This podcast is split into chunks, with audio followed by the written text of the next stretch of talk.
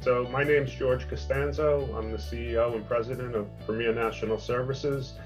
Um, I do mortgages nationwide, um, specializing in New York City with Carolina Walicki as uh, the realtor. We do a lot of work together, and I'm going to hopefully give you guys some good information about different types of mortgages and th things that'll be helpful to you.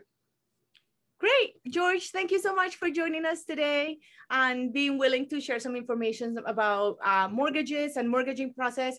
I think the types of mortgage loans that are available sometimes can be a little confusing for people, myself included. So um, I think this is a great opportunity for people to be able to learn about the different types of mortgages. Sure. So why don't, why don't we start? Would you mind um, explaining to us the difference between fixed and variable mortgages? And when would you advise to use which one? Yeah, in, in the current environment, there's really not much of a need for a variable rate. Um, variable rates are also called ARMs in the adjustable rate mortgages. That's what ARMS stands for um, in the mortgage business. And what happens is they're usually three, five, or seven year terms. So after, say, three years, if you got a three year arm, the rate can adjust on you. And typically it's around a total of five points that it can adjust. And it's usually no more than two points in any one year. So theoretically, you could have an interest rate at say two and a half percent right now, and after three years, that can adjust up to four and a half percent. And after the following year, it could uh, go to six and a half percent, and then the following year it could go to seven and a half percent. So there's a lot of risk associated with them. Um, and it's really only useful in particular instances. Like one example would be an investor who is buying a property to flip, but he's going to rent it out in the meantime, or even if he's not going to rent it out, he's going to have it short term. So he may do an adjustable rate knowing that he's not even going to reach uh, the end of the term before it adjusts. Um, but for most other people, it's really not uh, something I would recommend. I would recommend most people stay with a fixed rate um, because then they're protected and they don't have to worry about the payment changing on them. Now, um, can you please help us understand the different the different types of mortgages, uh, Fannie Mae and Freddie Mac and FHA and all sure. of that stuff? So the, the two main mortgages um, are Fannie Mae and Freddie Mac. Um, they're typically for people with better credit. Um, you, you could put a minimum of 3% as a down payment for each of them. The main difference from a mortgage point of view between the two is if you have a lot of student loan debt, Fannie Mae forces us to use 1% of that debt as a uh, monthly payment. Even if your payments are deferred for the time being, they still want to account for that. So that's going to go into your debt ratio. Um, whereas Freddie Mac only requires a half a percent. So it could be a big difference if you're on the borderline of qualifying or not. Um, whether we would go Fannie Mae or Freddie Mac.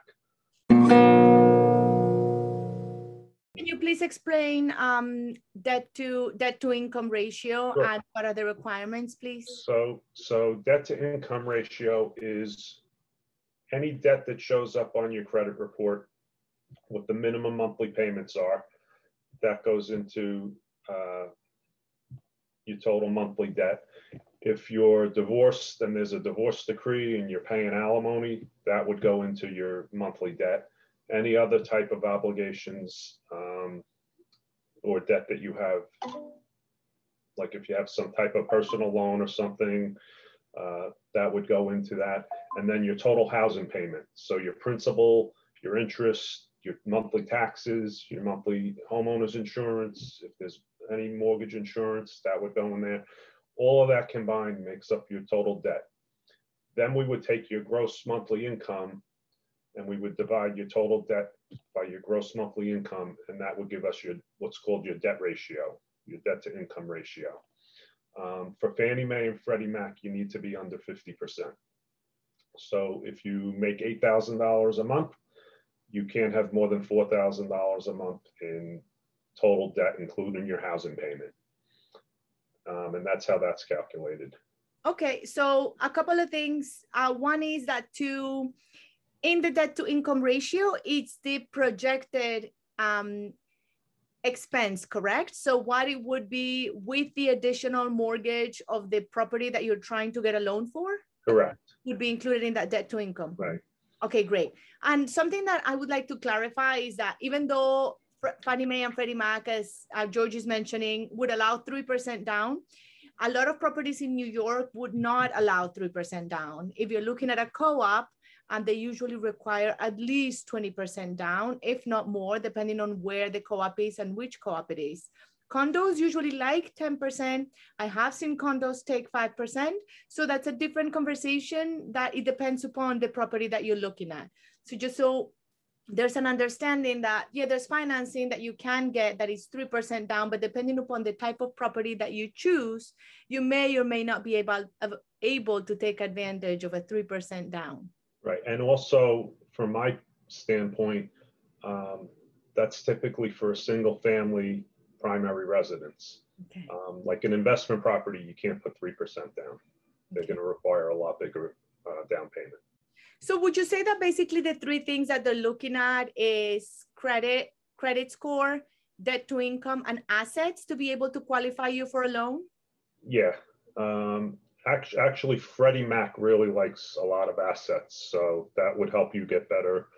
Uh, like if you did have that student loan debt, it, it would help to get approved for Freddie Mac. Um, but but anytime you got assets, it helps with any with most types of loans. Great. And what about FHA? FHA is typically used for people with less than perfect credit. They'll also allow you to go over 50% debt to income ratio. I think we could go up to 55.99 or 56.99%. So it gives you a little wiggle room if it's if things are tight. Yay! The, the downside to FHA is the mortgage insurance is very expensive. Fannie Mae and Freddie Mac, typically you're going to be around 0.6% of what the mortgage is. um, and then you divide that by 12 to come up with a monthly uh, mortgage insurance payment.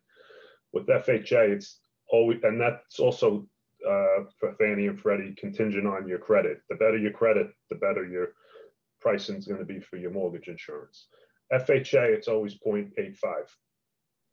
And also with FHA, it's permanent. You could never get it removed unless you refinance. With Fannie Mae and Freddie Mac, when you have 20% equity in the home, you can request to have it uh, removed. So sometimes they do another appraisal, or if the market has just gone up that much, um, sometimes they could waive that and just remove the mortgage insurance without refinancing. Um, so FHA is a more expensive loan, but um, you know, if you have a credit score in the low 600s, you're probably going to end up going FHA. You know, really, Fannie and Freddie are looking more for like 680 to 700 and higher. Um, FHA, you can do down to 580 credit score. Um, it's that would be a manual underwriting, which is very difficult to get through, but I have I've, I've had some that have gotten done. Um, really, you need a 600 to 620, and really 640 is where you want to be minimum. And then something you mentioned too was that uh, from a credit score, once you have 740, that's really like the best. 740 and above is pretty much all the same. I mean, the best is 850. I've yeah. actually had a couple of people close to that. Um, but it really doesn't do anything for you from a, a lending point of view. Once you hit 740, everyone's in the same bucket basically above that. Um, you know, from 720 to 740, from 700 to 720, you, you might get a little bit better interest rate. Um, you'll still qualify, but um, you know, it would just it would help you with the mortgage insurance if you had any, and possibly with the interest rate. Okay.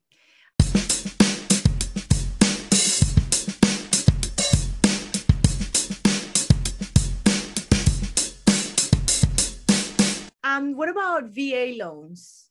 So VA is for uh, veterans.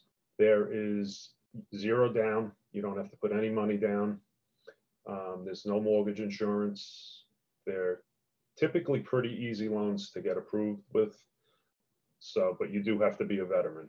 You need to have a, a DD12 form that needs to be submitted and we need to review your eligibility, but is it also something that it has to be for your primary residence yeah. or okay so you can't just like buy for your kids for example? Yeah you can't do um you, you can't own more than one property uh, with a va loan. You can only have a va loan on one property and it has to be your primary residence.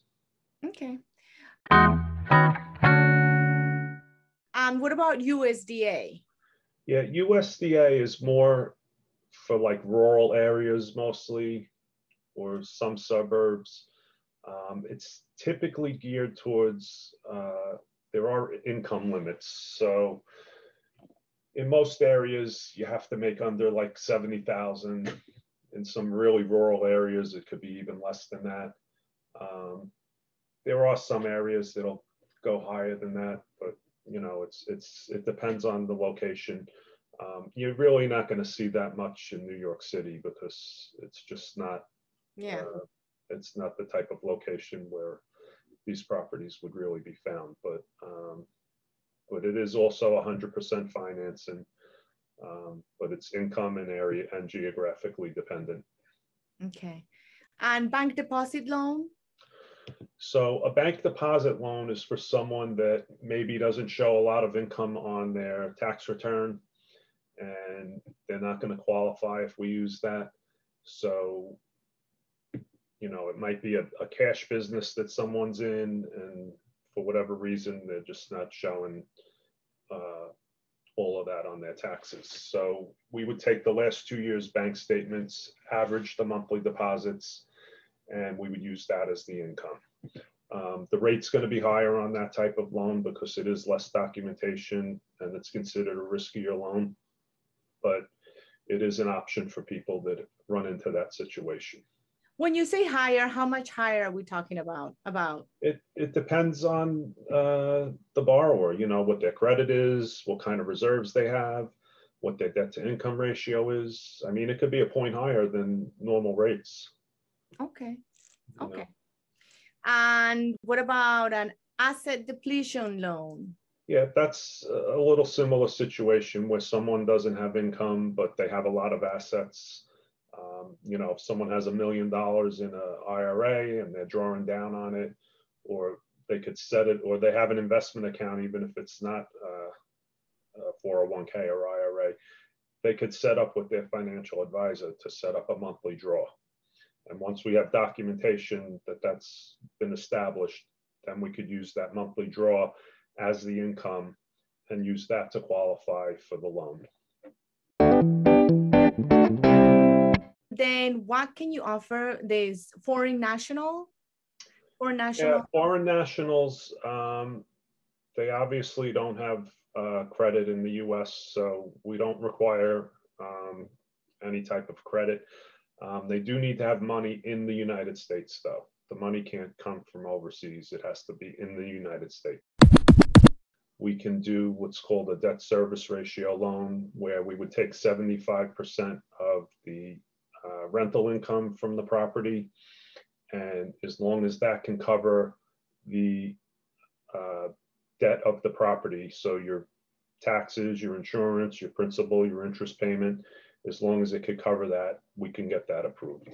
And you still have to have assets and good credit and all that, but it's just another way we get around the income problem.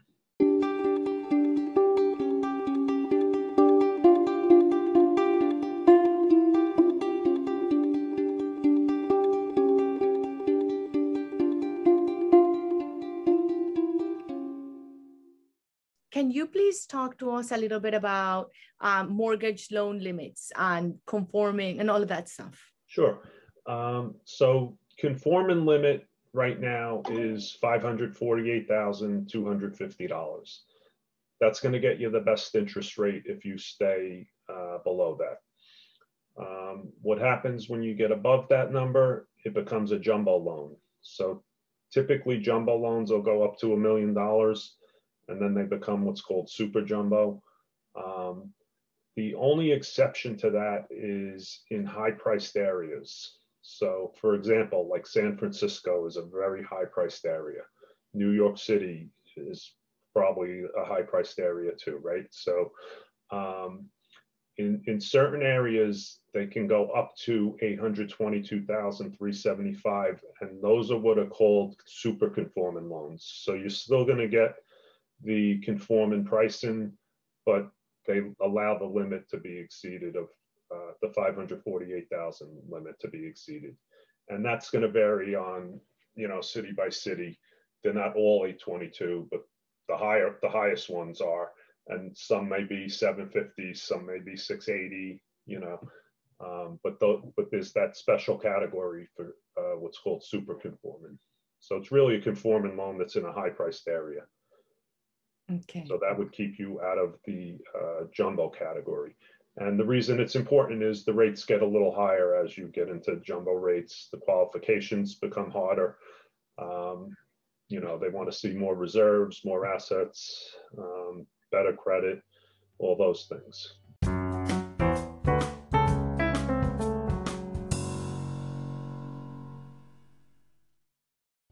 Thank you so much, George, for sharing so much information. Uh, we'll be sure to, I'll be sure to contact you if we have any more questions. Sure. And I'll put all your information so that way everybody can contact you if they would like to speak with you Thank about you. their questions. Thank you so much.